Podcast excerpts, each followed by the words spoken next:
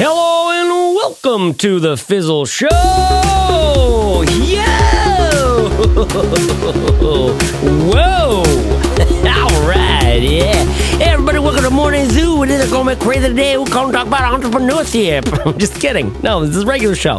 Standard podcast. You've had it's just like every other podcast, but it's a little different because this is the Fizzle Show. And every Friday we publish another conversation about entrepreneurship, building an audience, and the battle of supporting yourself doing something that you care about.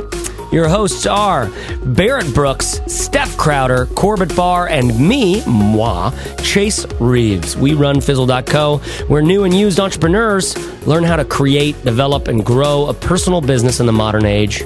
Membership costs about a dollar a day, but as a listener, you can try your first five entire weeks. Like, you know, listen, five weeks. You don't get five weeks of free on stuff very often. You can try five weeks of Fizzle for free. I'm going to say five weeks free. Ah, this crazy. The kids are going nuts with five weeks of free Fizzle. You can go to fizzle.co slash try five. As a listener of the show, you'll get five free weeks of Fizzle. In this episode, how to get past the fear of choosing the wrong business idea. On the show today, we share one Fizzler's story about the fear that comes when you're choosing between two business ideas. It can feel impossible to choose sometimes, and for good reason, right? Because the decision really matters. There are consequences no matter what you pick. So, what do you need to do to not only make a good decision, but also to feel confident about your decision so you won't second guess yourself later on? We'll tell you how and walk you through an amazing resource, a free download that we, we made in this episode. I literally talk about it, uh, making it in this episode, and I've done it. I've done it. Uh, also, also on this episode, our very first ad read. So come on, you're going to enjoy that. Follow along at home at fizzleshow.co slash 154. I'll be back after this conversation to fill in any gaps. I'm Chase Reeves. I'm the chief monkey business operator here at Fizzle. I'm Corbett Barr, and I try to keep the ship running in the right direction. I'm Barrett Brooks, and I stand on the middle of the seesaw between Chase and Corbett. I'm Steph Crowder, and I am the den mama at Fizzle. That's terrific. All right, Steph, what are we talking about today? okay.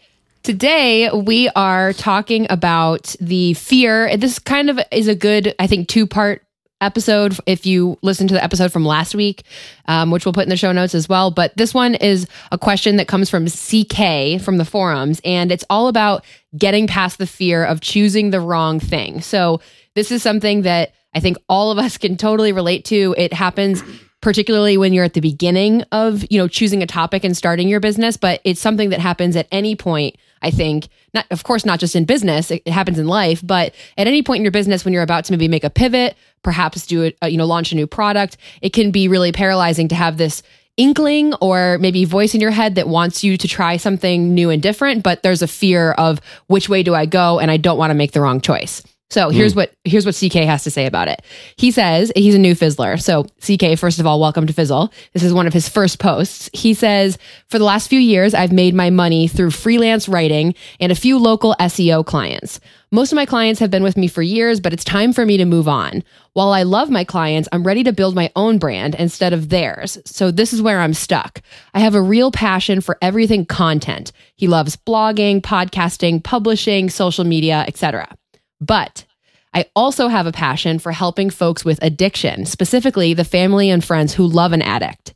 I have lots of experience and audiences in both of the areas. So he has experience and audiences in um, the realm of addiction as well as this content world that's sort of related to the work he's been doing freelancing. But I feel like I'd probably be able to help more people by focusing on the addiction stuff. That said, I have a bigger following of writers, bloggers, and newbie entrepreneurs who seem to be more engaged. I know I need to buckle down and focus on one thing, but fear of choosing the wrong thing is killing me. I know we're not supposed to be afraid to fail, but I'm a single dad. Plus, I have plenty of fails under my belt already. I know I'm not the only one to ever face a problem like this, so I'm wondering how did you decide and what helped you move forward? Wow. I just I'm just like reeling on that line. I know we're not supposed to be afraid to fail, but I'm a single dad. Did, yeah. Did, like, did, like, doesn't that just like, don't you just enter completely into the world of like reality and like what's at stake and the consequences of these decisions when you hear a sentence like that? Totally. Ugh, I love that.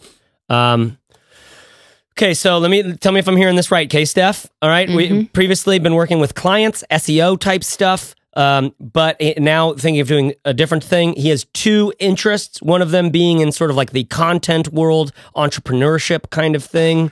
Another one being in sort of uh, overcoming addiction, people struggling with addiction. Says that he has a little bit of audience and a, and and some expertise in both of these. Uh, probably a little more engagement in the entrepreneur one, but could probably make more of an impact in the addiction one. And uh, his question, if I'm hearing it right, is, I mean, really, which should I pick? Is that what I mean, or is it really just like how do you deal with the fear of not knowing exactly which one you should pick? I think it's both, but I think it's mostly the latter. It's sort of like, how do I pick one and feel secure and confident enough in it that I can move on and stop feeling like I'm second guessing myself and thinking about the thing that I didn't pick? Yeah, yeah. Um, Corbett, what, what's your like? I feel like you typically have this like sort of like, that's a great question, and and then you flip the whole thing on its head, and it's like, oh yeah. Do you have one of those here? like, what's your first like first reaction to this? Listen, no pressure. All right. No pressure. The the first reaction is lucky for CK. We have a whole course on this, which is called Right. choosing a topic. And uh, some people Wait, in the- before you move on, before you move on from that, make sure that you tell some people about what the choosing a topic course is. Yeah, yeah, yeah, yeah. Some people in the uh, in the comments mentioned it actually to him. They said, uh, for example, uh, hold on. For example, Cheryl said, you know, first, if you haven't already, be sure to work through the choose your topic course here in Fizzle. I was wrestling between two or three topics before I took the course, and it really helped me make a decision on the topic I should be focusing on. So some people call it a niche. Uh, other people might call it, you know, your high level business idea. We tend to call it a topic in Fizzle. This is the, like the broadest area in which your business idea will live. And CK's example is perfect because he's talking about two very different things. He's talking about um, co- content marketing, blogging, podcasting, all that kind of stuff versus dealing with addiction. Those are two very different things. And I knew ahead of time from working with a lot of people and, and also from what has gone on in my own head that it's really easy to wrestle with these different topics. And sometimes we have more than two. Sometimes we have five or, or 10 different ideas for topics. And of course, you know, as an entrepreneur, these new ideas come in your head all the time. So it's common to wrestle with this. And it's also a really hard struggle to pick one if you don't have a framework to rely on because you can, you know, go to bed one night thinking, Oh my God, addiction is the right topic because I know all these people who have wrestled with it. Uh, I've been through treatments myself, blah, blah, blah. And then in the morning you wake up and you go, wait, that's stupid because nobody really uh, wants to pay for information around addiction because it's all free out there. And you can kind of just make up this story in your head and, and from one day to the next, you can be really high or really low on each one. And that's if you're wrestling with two. If you end up wrestling with three or more, it's, it's just hard to keep all of that in your head. So the goal of the choosing a topic course is exactly to help you write down and brainstorm all the different topics that you might have and then to go through a series of criteria that will make you feel good about picking one and running with it. So I don't know if CK had gone through it. I didn't read that he had here. And because he's a new fizzler, maybe he just hasn't gotten that far yet. Um, but today on, on, you know, this episode, maybe we can walk through some of that framework. Man, I like that. That's a good overview. So, Steph, where do you want to where do you want to go with this from here? I think you know I would love to hear maybe from each of us as well as we can we could talk certainly about personal experience as well as a, a bit more broadly. First of all, I like Corbett's idea of talking a little bit about the choosing a topic course, especially that decision matrix. That was a, a note that I had jotted down as well because it is it's so helpful. And I, I know the four of us have joked that we use decision matrices for other things in our lives besides just business, and it really is helpful to have like an objective criteria to help you assess what which direction you should go in. But I think in general, it might be helpful to just talk through um, some philosophy and some ways to think about when you do have a, a choice to make. What are what are some things you can do to um, feel committed to the direction that you're going in? Well, I guess maybe even before that, we should talk about because this is something that unfolded in the comments. Um, some people were talking about the importance of choosing it all. Maybe we should even start there because not choosing one thing is also technically an option. I mean, you you could conceivably have a blog or website or whatever for two topics at the same time. And in fact, people ask this all the time in the Fizzle forums. You know, I have two things I want to write about. Can I do them both? Can I pursue a blog or podcast or whatever or business about content marketing and addiction? Would it be possible to do that? So maybe we should start with talking about whether or not we believe it, it's it's a good idea for CK to make that decision at all. Yeah. So, so what you're asking is like, do you have to choose between these two, or can you do a little bit of work on both? Exactly. Yeah. Um, Barrett, you normally have strong opinions about things. You probably have one about this. Should CK do some work on both of these, and and and like see which one starts to work or whatever, or should he just make a decision up front? Well, I guess I'll say that not choosing is a choice. And I Right. think it's the worst choice of all that you can make at some point. And so the question I would ask back to CK is like, do you feel like you've done enough work on both of these to understand what it would entail to build a business around it? And so does he need to choose today? Maybe not. Maybe there's more work to be done on each of these. Maybe it's time to move on to looking at audience and what an audience for each of these would look like. And maybe it's time to move on beyond that as well to customer conversations and, and going and speaking to individuals who would be in that audience that he's choosing for each of these. And maybe only until he's done that, he's going to feel like they're both good options. But in that process, my guess is one of them will start to reveal itself as a better opportunity. Mm. And so, does he need to choose today? I don't know, maybe not. But I would not say that the good idea is to to abdicate entirely and to say, well, I'd rather not choose, so I'm just going to do both because I think that's likely to lead to neither one of them getting enough attention and to you not really being not just considered an expert, but actually able to build the expertise you need to be able to serve these people well. Hmm. And I think somebody made that point in here that, yeah, you know, I I pursued a couple different uh, ideas at one point, and the hard part was nobody knew how to think of me. Like, am I a photographer or am I an insurance person?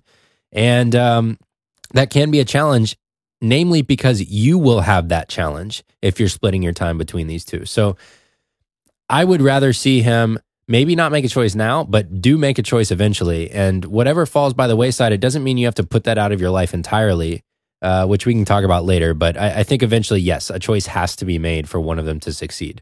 Yeah, because Yeah. part of part of me sees this. Part of me stuff. Part of me sees this as like a um uh you could do uh. Listen, there's two ways. There's there's there's two ways of doing this. It's like um, there's the ways of, of doing a business where you're like, well, which one's going to get big, right? It's like, oh, I want to I want to I just want to focus on a keyword, whichever one's going to give me the best options. Like, okay, we'll go with that.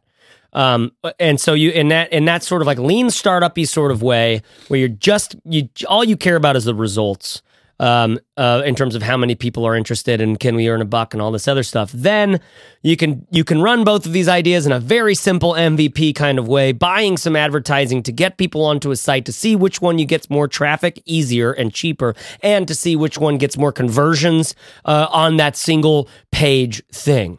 Okay, that means you've got a page up that says, "Hey, do you want to learn the top 10 tricks to X, Y, and Z, addiction or entrepreneurship?" Uh, and and then you kind of run two campaigns to see what your results are, what it feels like to have written those things, what it feels like to to to, buy the traffic to you know using Google AdWords or Facebook ads or something like that, and then you just have data. Oh, look, I did this much work. It felt a little bit better using this one or that one, but this other one over here got a lot more traffic for a lot less money and had a higher conversion rate. Okay, cool. We got that going for us. But in the same, the other way of looking at this is kind of like, you know, doing a deep dive on yourself, which is, which is what this decision matrix kind of helps you do as well.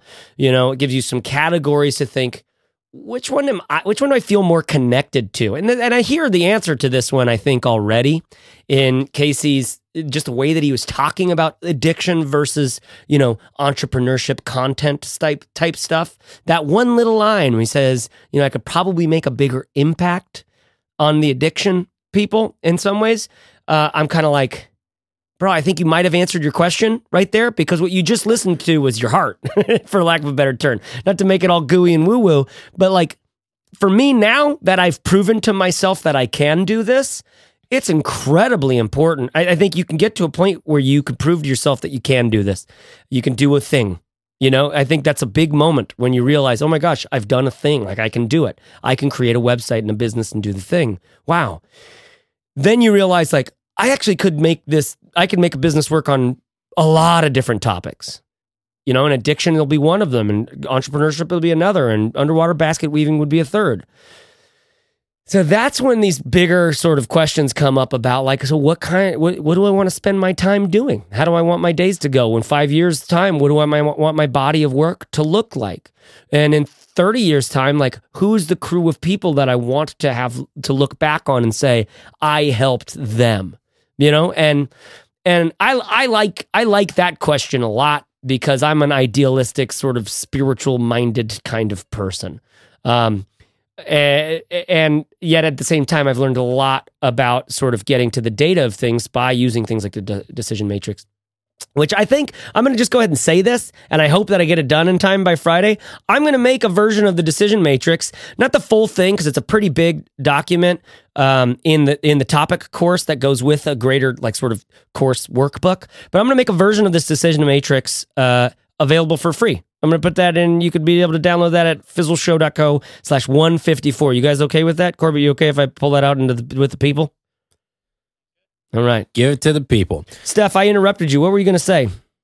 No, not at all. I think those were great points. And I just also wanted to underscore something that Barrett said that um, stuck out to me as well, which is just so important. Making no decision is making a decision. And there was a comment from a fizzler named Scott that I thought went along well with this. He said, The way I see it, there is only so many t- or there are so only so many times you can fail if i have the wrong topic name theme depth of niche etc i can change it but if i don't take action i won't know so in other words and this is something that a mentor of mine used to tell me and always stuck with me was a decision is better than no decision just don't make the same wrong decision twice hmm. and i think that there's something so empowering about first of all realizing that you are making a decision by not picking. And and, and Ball- uh, Barrett's point is valid too that perhaps it's not time to make a decision yet, but if mm. you continue to not choose, that is a choice. And realizing that everything you do is a choice, I think makes the decision of going one way or, or another feel a little bit less scary because mm. no matter what you do, you're deciding something.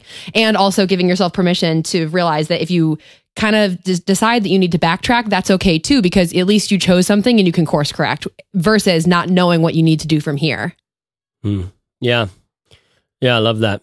You know, I want to go back to uh, your point, Chase, about the impact sentence that uh, CK shared about knowing that he could make a bigger impact if he focused on addiction and the community of people surrounding addicts, how to, you know, inform or educate or empower those people to be helpful to. And just to be clear on the language there, he says, I feel like I'd probably be able to help more people by focusing on the addiction stuff. Right. Okay. So, you know, I think part of of what's scary about owning something like that and making the decision to go with addiction is when I hear that from him, I think about, okay, so what do the people in an addict's life the community of support for an addict, what do they most need? And who's already out there trying to solve this problem? Hmm. Because when it comes to problems like addiction, or when it comes to child abuse, or cancer, or any of these big societal scary issues, sometimes you can do more harm by starting a new thing that tries to reinvent the wheel on this when there's already so much help being provided. And so, in a question like this and a topic like this, I think one of the scary roads you have to go down is could I make the biggest impact not by being an entrepreneur on this topic, but by going and joining forces and using all of my talents to enable or empower mm. or hmm. build momentum for someone already doing it better than I'm going to be able to do. Yeah. And I think that's a really important one to ask on something as big and scary and personal and important as addiction. This is why I love what you just said, Barrett, because listen, listener, if you're anything like me, what you're here for really is, and what you think about being an entrepreneur really, what you're thinking about is, can I do this? Like, could I do this? And what you see is yourself on stage. What you see is yourself responding to people's, you know, gushing about you on Twitter. What you see is, you know, some person that you admire giving you a high five because that great blog post you wrote or because yada, yada. What you see is a little bit of, you know, is the fantasy of what it looks like to be someone who's made it or who is who has got the world like create is like is like the, the tracks are just going down and the train is moving. Like as you're going like everything's happening the traction is all there. And it's a spirit. It's a sort of emotion. It's an excitement. Um and and more than anything for me it was always about i, I think it was and I, and I think for me it was like can i do this? Can i be someone like this? The truth about that is these ideas of success are are very much a moving target. They're extremely slippery. All right, they you you look at yourself and compare yourself to Gary Vaynerchuk or to Seth Godin or to Pamela Slim or to Marie Forleo or to Oprah or to uh, you know Julia Childs or whoever right? And what you see is a fraction of what their life is like, but you make a lot of assumptions about what the reality is. And so uh, you can't help but kind of compare yourself, dream of it, fantasize about it when there's an alternate way. And this is really, really powerful because this has been my code and secret for as a designer, as a copywriter, and all this other stuff. Everything that I built for Fizzle so far was all in the sort of uh, defining your audience course. And then in the in the you know web design course, productivity essentials, a handful of other stuff that we have. But really, the most cataclysmic sort of big idea that I've gotten in business was when I switched from a me centric view to a customer centric view. And this this started for me with design. That's a very big sort of trend in design. You go customer centric design. Now, the thing about that and what, what's coming out in our in our customer conversation course, which I'm like in in I'm like steeped in right now, and it's the truth. It's the sorry, it's the truth about business. Did I just cuss a little bit? I just cussed. I should make him put a marker there. It's the truth about business. Oh my God. You sit there and you talk to people investigating their reality, their truth, what, where they are now, and how they wish it was. You don't try to convince them to buy your product. You don't try to convince them that your idea is a good one. You're there to understand the reality.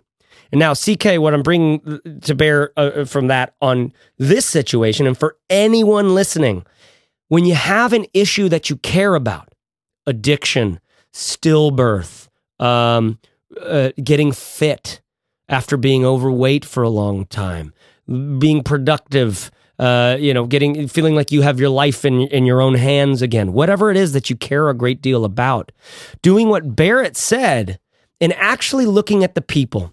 A person, maybe it was you two years ago or you last week, or a real person now, and you can actually either talk to them or imagine about them. What are they afraid of? For someone with addiction, what are they really afraid of? And what's the transformation you really want them to have? You want them to go from like complete dependency to, yeah, you know what? I, I'm an alcoholic still, but I haven't had a drink in six months or 12 months or 14 years or whatever, right? The, when you see that the, the there's human lives at stake, which is the case for every business, and what my dream with Fizzle is, is over time we all start thinking more humanely about business. Um, is is that when you connect to the real people there, you're going to make decisions that not everybody else, and not every other damn entrepreneur is making. And that means you're going to be innovating in this space. And it also might mean, as Barrett said, you might not do the entrepreneurial thing at all. You might realize that you get to be the missing piece in an organization that's already doing the real work which sure comes with a lot of crap. Like you might have a boss. You might it might not feel as good as like you might not like have that on stage moment.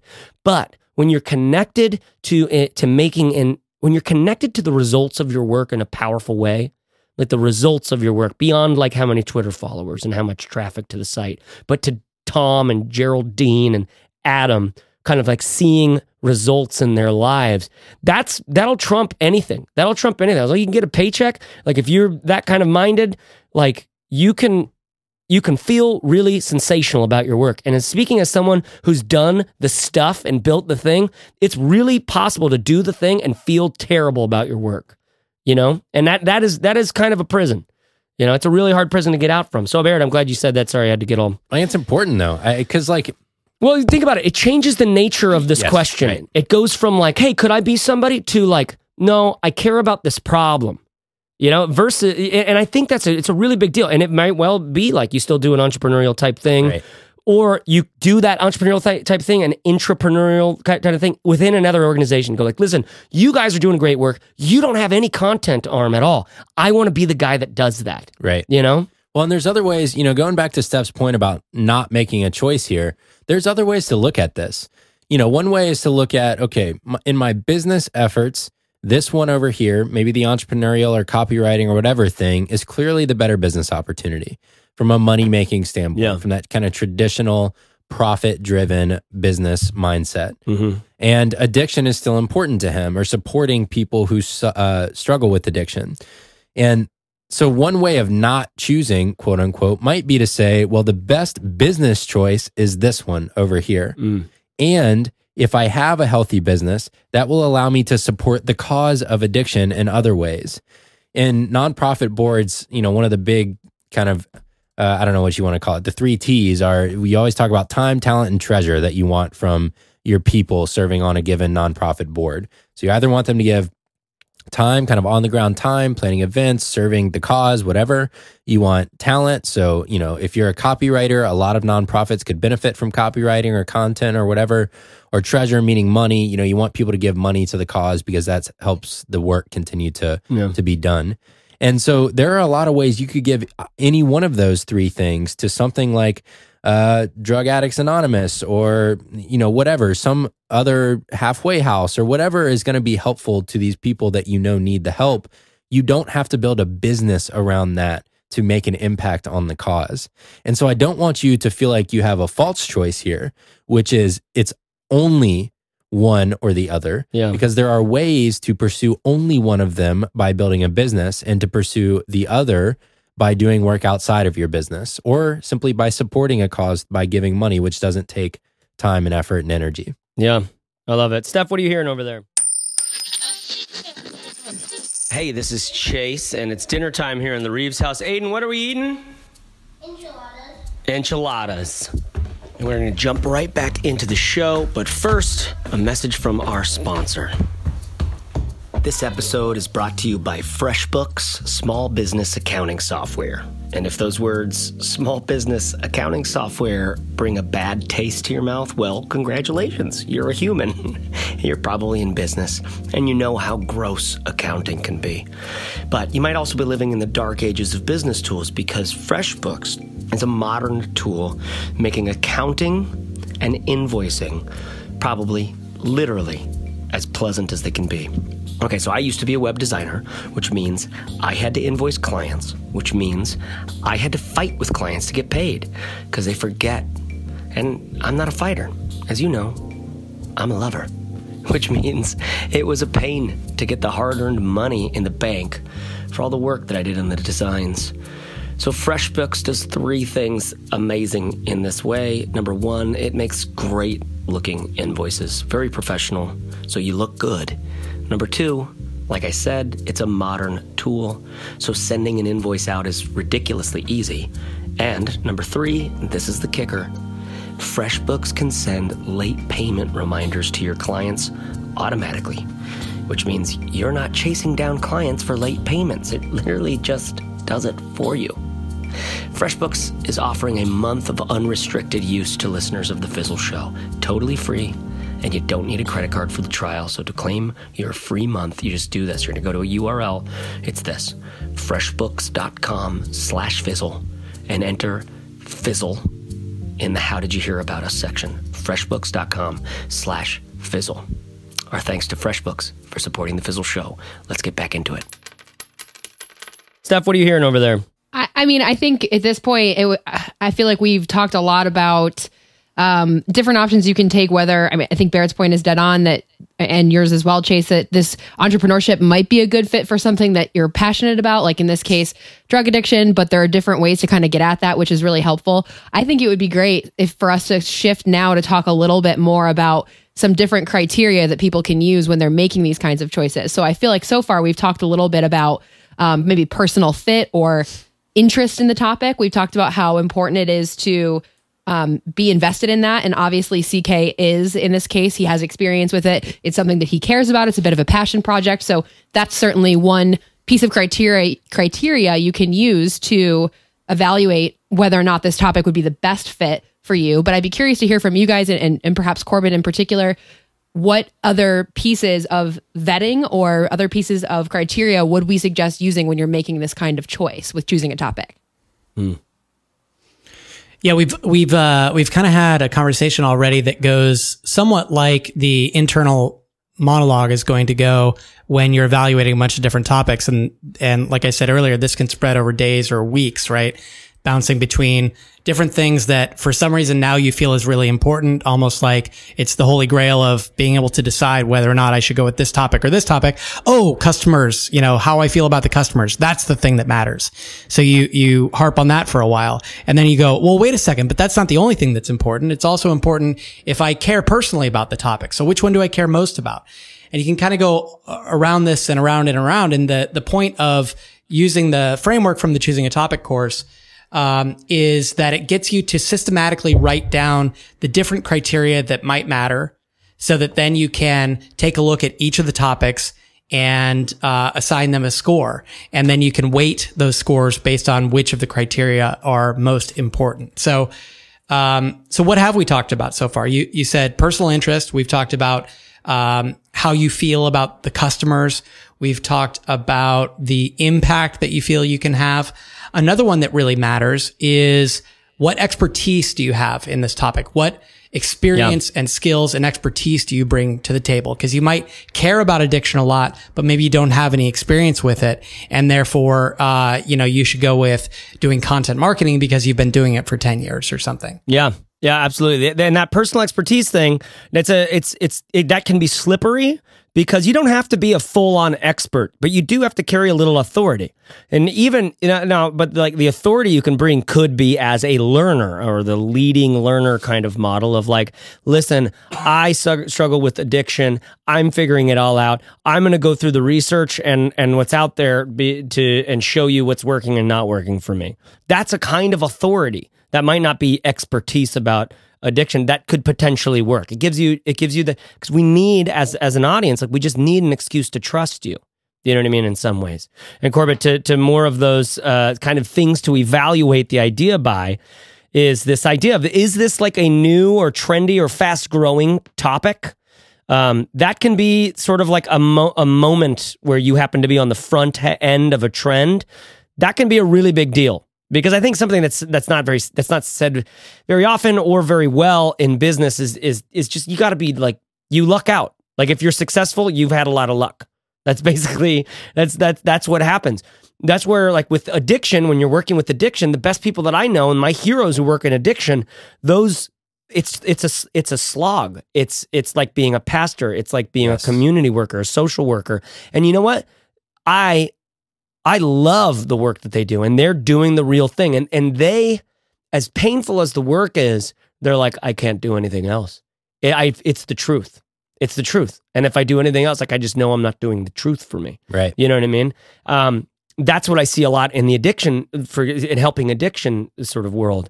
Um, not necessarily a new and fast sort of trendy thing, but there could potentially be ways that you update older models of helping in a one to one sort of way into more of a one to many way on on the web. Now, but I, and again, just to re- reiterate the the this as another category by which anybody can sort of rate their business idea that they're thinking of when they're splitting, but when they're thinking of a, mo- a couple different ones is like, is this like on the rise? Is this a, is this a trend? And then the, the, the flip side of that is like, and subsequently as a trend, is it going to go away right away? You know, like someone was telling me that I'm probably going to get emails for this, but someone was telling me like, you know, remember those like, uh, uh, who's the, the fancy shoe company that Nike bought? Was it Cole Haan? Yeah, yeah. Yeah. And remember those shoes that they were making with like the bright colors on the sole? Yeah. Yeah, it was like dress shoe with like a bright sole thing. He's like, isn't it funny how like seven months later you don't see any of those, but they were hot potatoes for a good for a good while there, you know. And now it's just like, no, just go with the classics. Yeah. And you know what I mean? person who bought them went into a meeting with an old school business person who said, "Get the out of here. Get right the now. French fries away the from me. French fries out of here. What are you doing, youngin? Yeah, and another. Uh, by the way, so so is it a new and fast growing topic? Another thing to think about is is do you have inside connections? Do you have a network here? Do you have sort of uh, you know a lot of people to reach out to for interviews if you're thinking about doing a podcast? Do you have a support crew of people who are already sort of like have a little bit of audience that can help promote you uh, to to get some of that early initial sort of readership? Those inside connections, those can be so incredibly valuable when you're doing something new. You know, something else here that could be helpful is um, we've been working on kind of redoing our archetypes lesson and the roadmap, right? I'm surprised you're talking about it. well, we've done archetypes on the podcast, so we've talked about archetypes. So We're working on refining it and kind of getting it more. Oh, I would I would say it's an overhaul.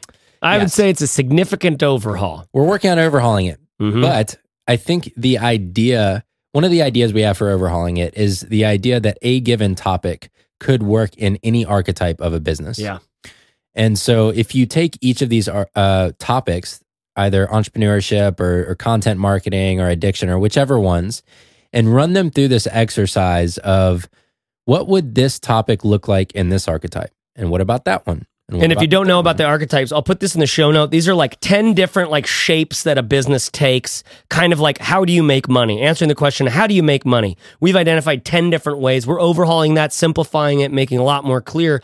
But we do have a podcast episode about this and some and some content written for free available to you um, to do what Barrett's going to tell you about right now. Yep. And so as you run each of these topics through those different uh, archetypes, I think you'll find that it either makes sense or it doesn't to you, the different ways this thing could come to life as a business. And it gives you these hypotheses where you can say, okay, I could see the addiction thing being a nonprofit model. I could see it being an information model or, or whatever the different ones are. Yeah. And so do an example. Do it like so for uh, addiction as the teacher. Okay, so for addiction as the teacher, perhaps you'd sell uh, maybe it's a 365 day daily devotional for former addicts. And so you're kind of giving them a daily reading that helps them focus on that one day ahead Mm. and continuing their journey. Maybe that's one way you could be a teacher and you sell it in an ebook form, or maybe it's an email series, something like that. And you can imagine charging, maybe you call it uh, a dollar a day, or maybe you call it I don't know, a dollar a month because you Yeah. don't feel like addicts have a ton of resources to pour into this kind of thing. Mhm. But the point being, once you decide what a format could look like and what you think a potential price point could look like, now you can do some math on it. And let's say that your minimum viable income is fifty thousand dollars, and Minimum think- viable income, another concept that we use a lot here at Fizzle. It's sort of that number that you need to make to to just to scrape by monthly. Right. You know what I mean? So, and there's another great um, podcast and huge article that we wrote about that. I will put that in the show notes. Keep going. And so you can do some math on this, and it's like, well, if I sell each of these uh, daily devotionals for twelve bucks, I would need to sell forty two hundred of them this year to make a fifty thousand dollar income. If I sell them for three hundred and sixty five dollars, I need to sell one hundred and thirty seven of them.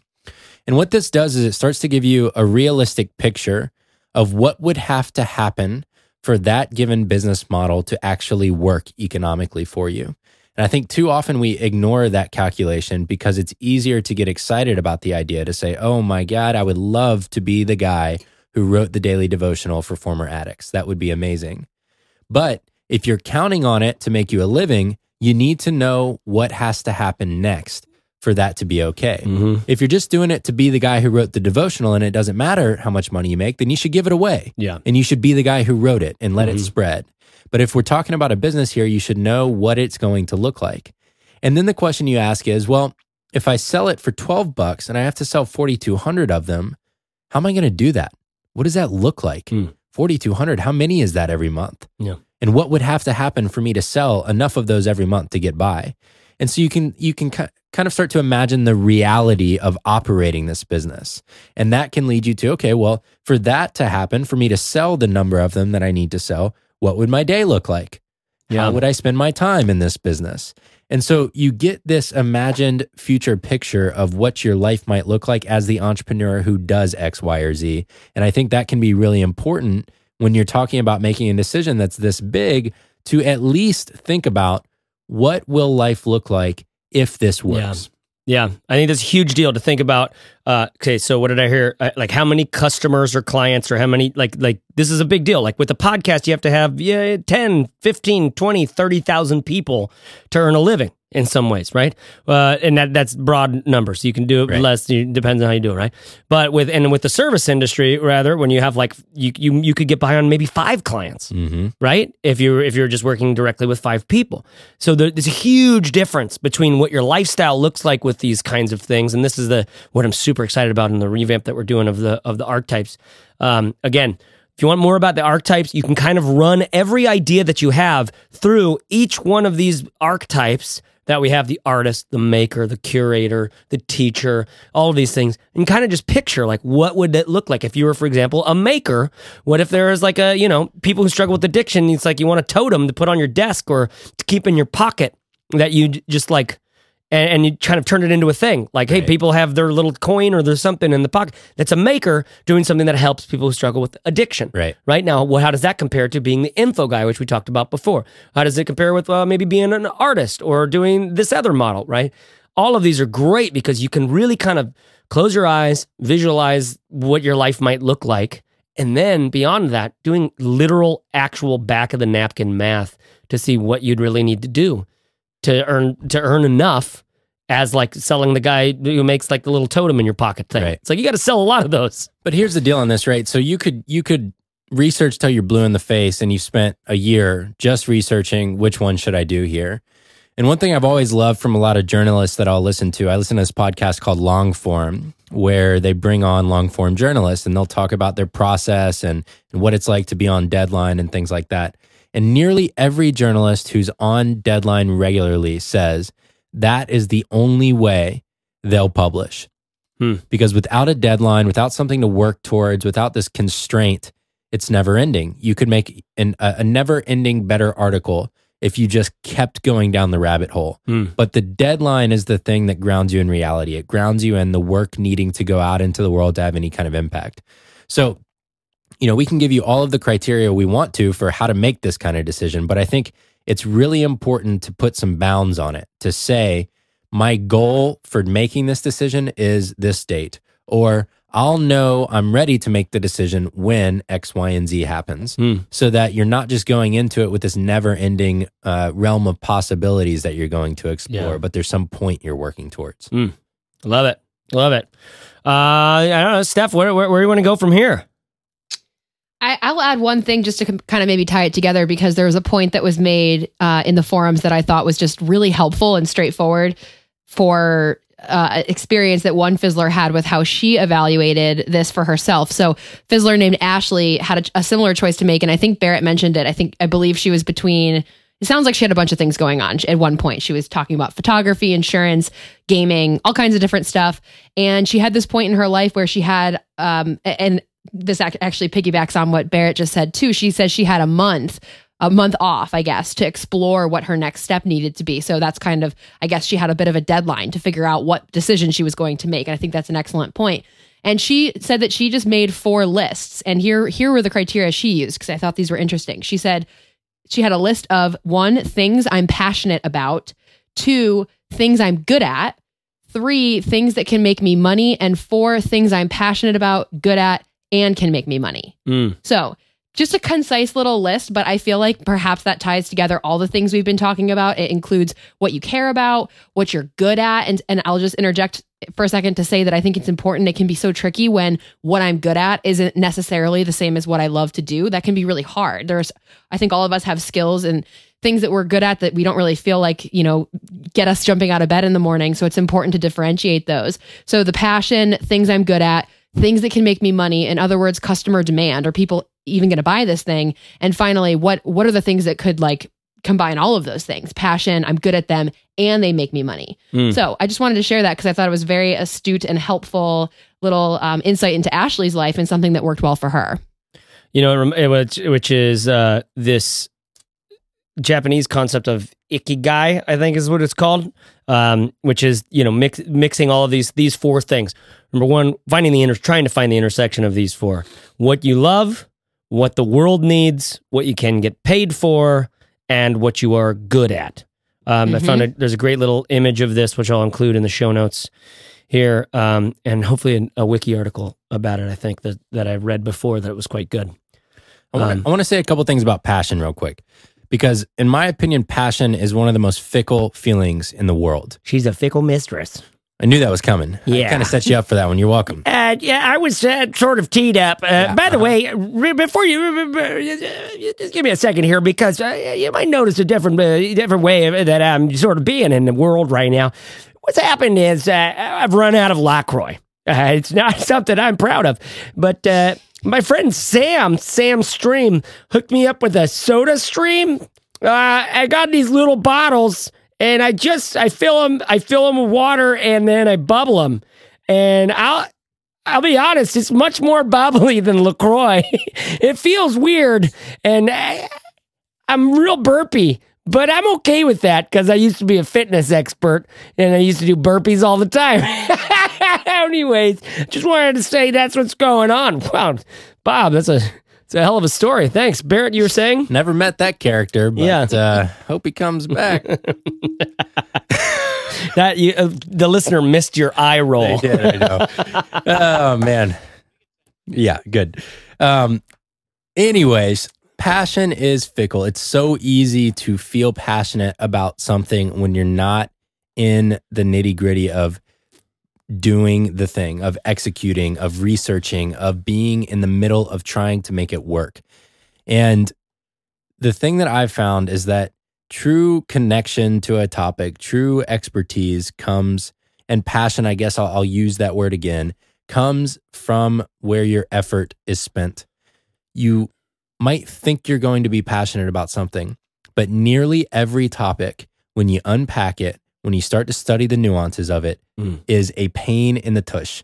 It's no fun when you get into the middle of trying to figure out how to help children who have been abused not repeat that cycle. Yeah. It's no fun when you get into the middle of how do you help addicts recover when they're prone to relapses. It's no fun when you get into the middle of how do you help an entrepreneur succeed and you realize that the hundreds of topics and questions they're going to ask you about are so difficult to research and really understand. Yeah. And so, what I would love to, you know, kind of put an addendum on that passion point is I think values and what you value in the world and what you, how you want to live your life and the reflection of that in your business is maybe a better criteria here. Hmm. Does your business reflect the personal values that you hold to be important? And can you build a business that reflects that given the topic as opposed to, is addiction the thing I care about today? And is that going to be the thing I care about 10 years from now? Because along that path, you're going to have highs where you love it. Yeah. You just help someone overcome a battle with, you know, relapsing tonight to the lows where the, you have the opposite experience or whatever. And Yeah. there are going to be feelings of passion and feelings of not and uh, of not being passionate. And I think it's important to realize that going in that nothing is a perfect topic and something new is always going to look amazing looking from the outside in because you don't fully understand it yet. Wow. It- It's a, it's a lot like relationships, right? You don't Yep. you uh, you need to look at a business as a marriage, and it has to be. I think passion might be the wrong word for it. You're looking for something that you can care deeply about for a very long time.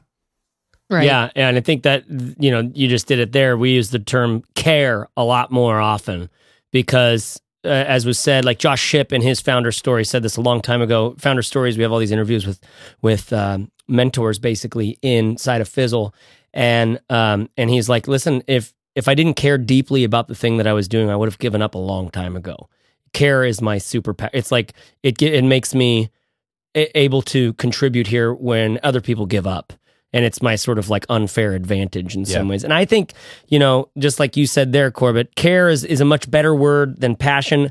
And i think my you know final word on this would be just that no matter how much you care or or are passionate about something if you earn a living from it it's going to turn into a job. And you're going to need to know how to just do the day in day out. You're going to need how to even if you're working with very incredibly sensitive things like addiction you're going to need to learn how to do self-care you ever been in a hospital and been treated by a nurse like who's just like well guess what? She works with a hundred people like you every day. And some of them have like things falling out of like everything in their body.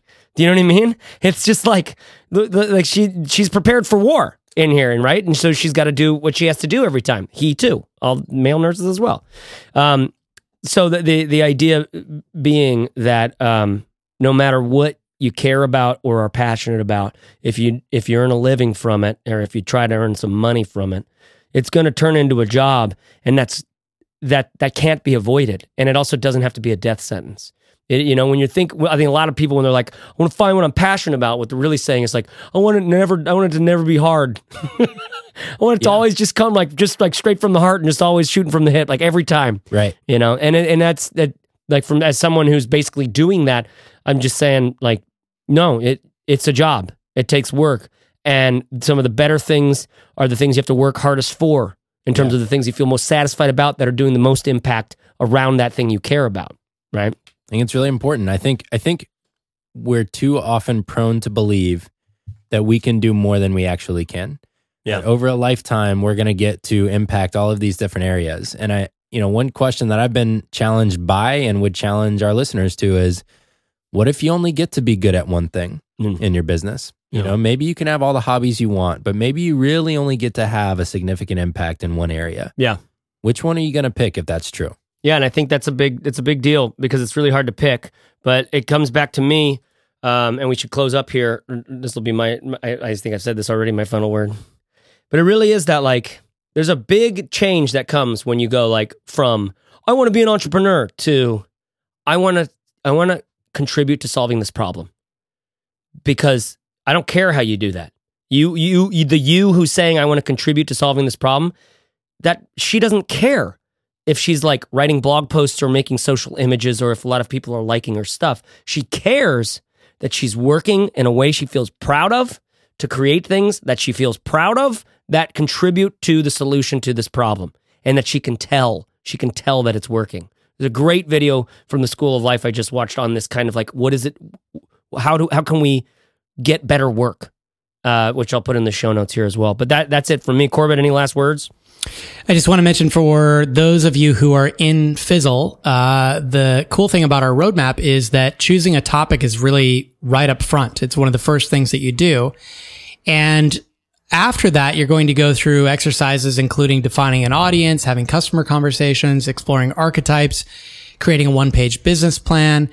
And as you go through each of those things, you know, you can do all of that fairly quickly. And as you go through each of those things, you're going to be um, further refining your topic. And at some point, it may be clear that, you know what, this isn't the right topic for me. After I talked with cu- customers, it's clear that I don't, I'm not equipped to really help solve this problem. And so then you can go back to the drawing board. And the, the reason I'm, I'm making that point is that I know it's scary. We talked, you know, at the beginning, CK was worried about, um, choosing this topic and, and, and wondering how do you get past the fear of choosing the wrong topic? Well, part of the way to get past that is knowing that you can change your mind for some time into the future. And, you know, generally, if you are going to change your mind, it's better to do it early on before you've invested a bunch of time and energy um, into building the business. So as you go through these exercises, a lot of them are are they're they're low cost. You're just talking with customers and um, you know and doing some work on your own before you've actually started the business. So choose your topic. You know, use the the um, the matrix that uh, Chase is going to release along with this. You'll go to fizzleshow.co slash 154. Is that right? That's And- the one. And uh, and you can download the workbook, choose a topic, and move on, and then continue doing the work that you need to do to make sure that that's the right decision. Yeah, I like it. I like it. Steph, any last words?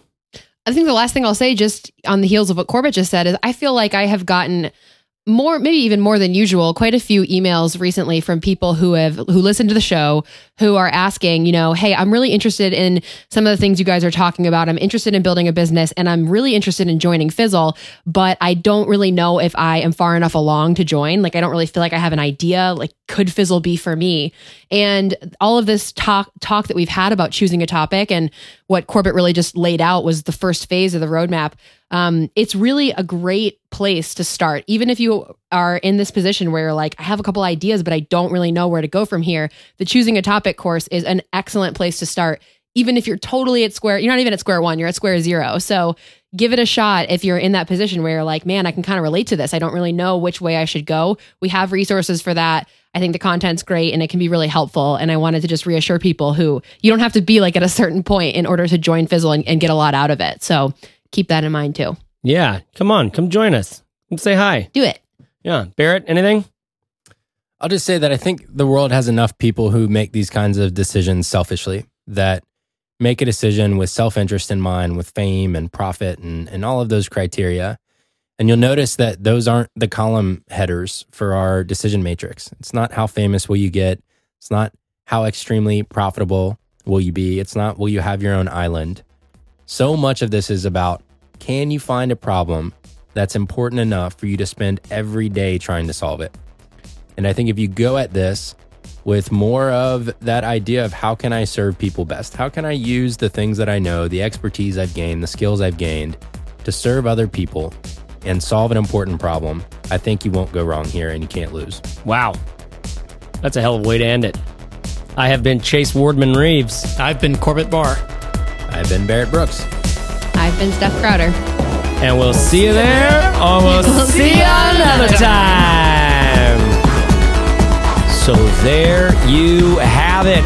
Thank you, CK, for being brave enough to share. We loved hearing from you. Fizzleshow.co slash 154 is where you're going to find the show notes. And you guessed it. That's right. That's where this uh, decision matrix is the business topic decision matrix worksheet. It's free. I made it for you. I updated it. You can download it right there at the show notes. Also, please, while you're there, watch that School of Life video on how we find meaningful work. Come on, you are leaving money on the table if you're not watching that YouTube channel. Find that at fizzleshow.co slash 154. Sign up for the uh, for the business topic decision matrix. It's, it's awesome.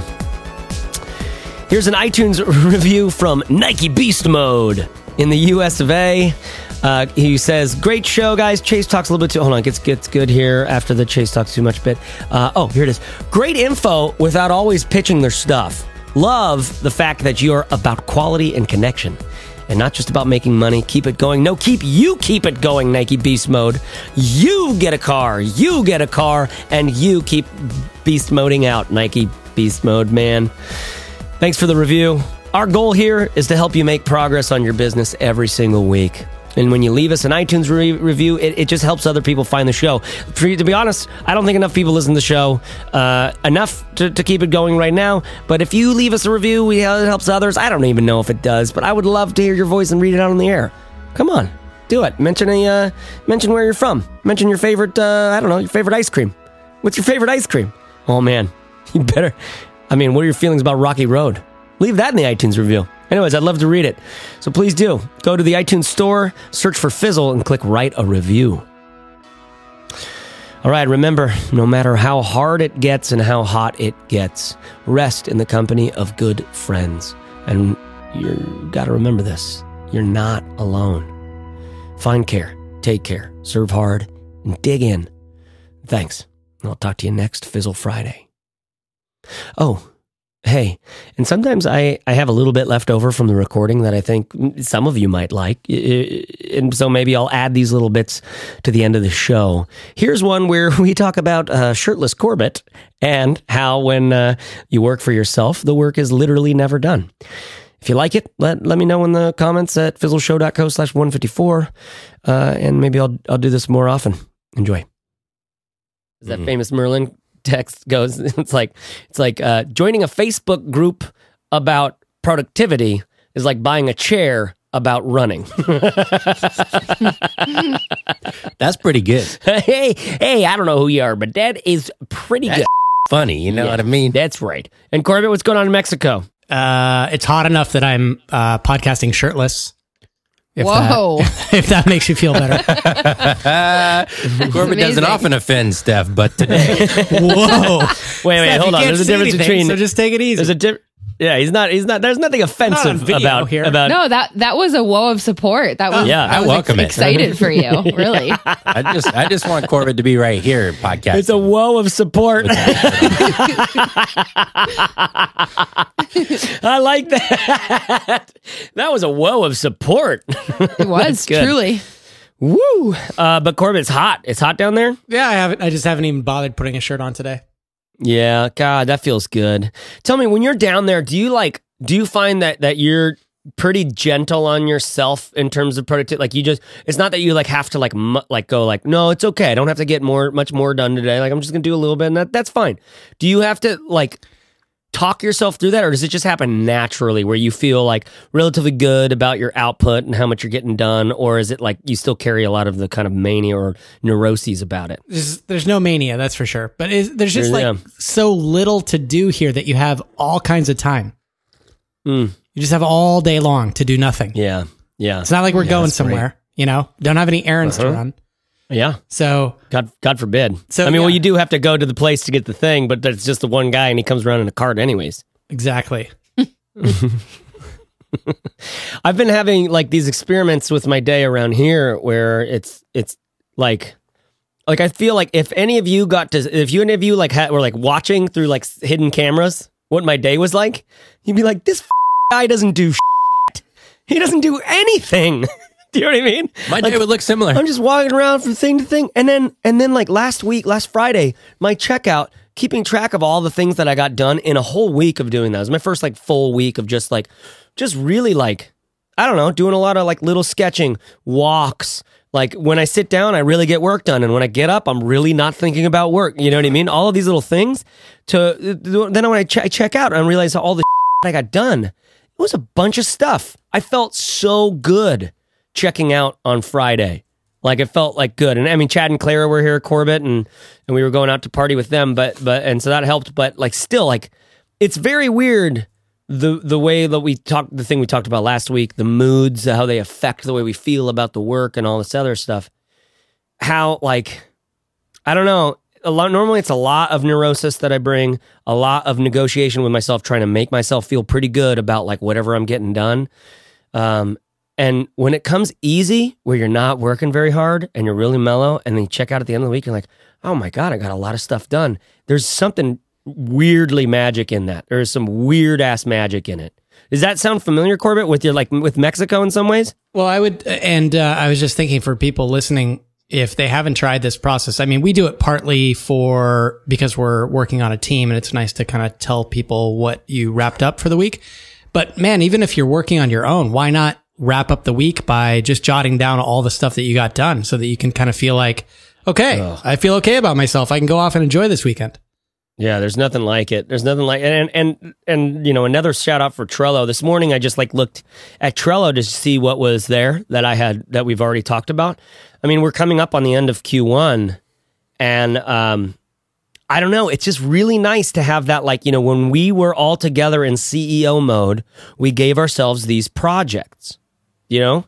And and now we we get to look 3 months later back at it and and number one, it's kind of unique to feel like, oh yeah, these were all good things to be trying or to be experimenting with or exploring or trying to do. But but uh, so we we won on that regard. Like we didn't have a bunch of just bull crap. Like I can't even believe we were interested in that, you know. But the not only so not only are they they decent projects to do, but then like like we're making progress. And you know, three months into it, I'm like, okay, figuring out what I'm going to do today. It's like I look at Trello. You know, it's really in, it's really like that solved a very sort of big piece of my neuroses that I can go and look at. Like, wait, all of us together decided that like we we get an A if we've done these things, and we're all making progress on those things. And my parts of those, what's the next thing in it? Oh, it's this. You know, it's it's a it it definitely because the thing is when you work for yourself, there's you're you've never you never get enough done because there's no there's like unless you say like I got enough done. Do you know what I mean? It's bull. How do you really feel about it? I just thought we were pause blocking there. We weren't. We weren't. It was just people were like, "What is he talking about? what are we doing?" There are always more things to be done. I do agree with you there. And and like it's it is it's that course management thing and uh, that we've talked about so much. I'm just amazed that that like none of this still none of, it, as much as it should feel really old to me, it still feels like nope. This is this is the this is the game being played. These are the rules, and I have to be reminded of it every day. Seems like. Well, You know? we, we we talked about this a little bit in the last episode too about the ups and downs that you feel so significantly on like a day-to-day basis like Yeah. you might go through a period of time where you're in hustle mode and you feel like you have all the momentum in the world and then you have a string of days where you just feel like you can't even work up the energy and the and the momentum to really push yourself forward but i think what you're talking about is the beauty of looking at projects like a little bit further back than the day to day because Yeah. you're going to have days that come easier than others you mentioned last week for you it felt like it kind of just came to you naturally but there are some mm. weeks where you kind of have to slug it out but when you put them all together you get the project done and you can kind of feel good about it by keeping track of it so Yeah, totally. Totes my goats.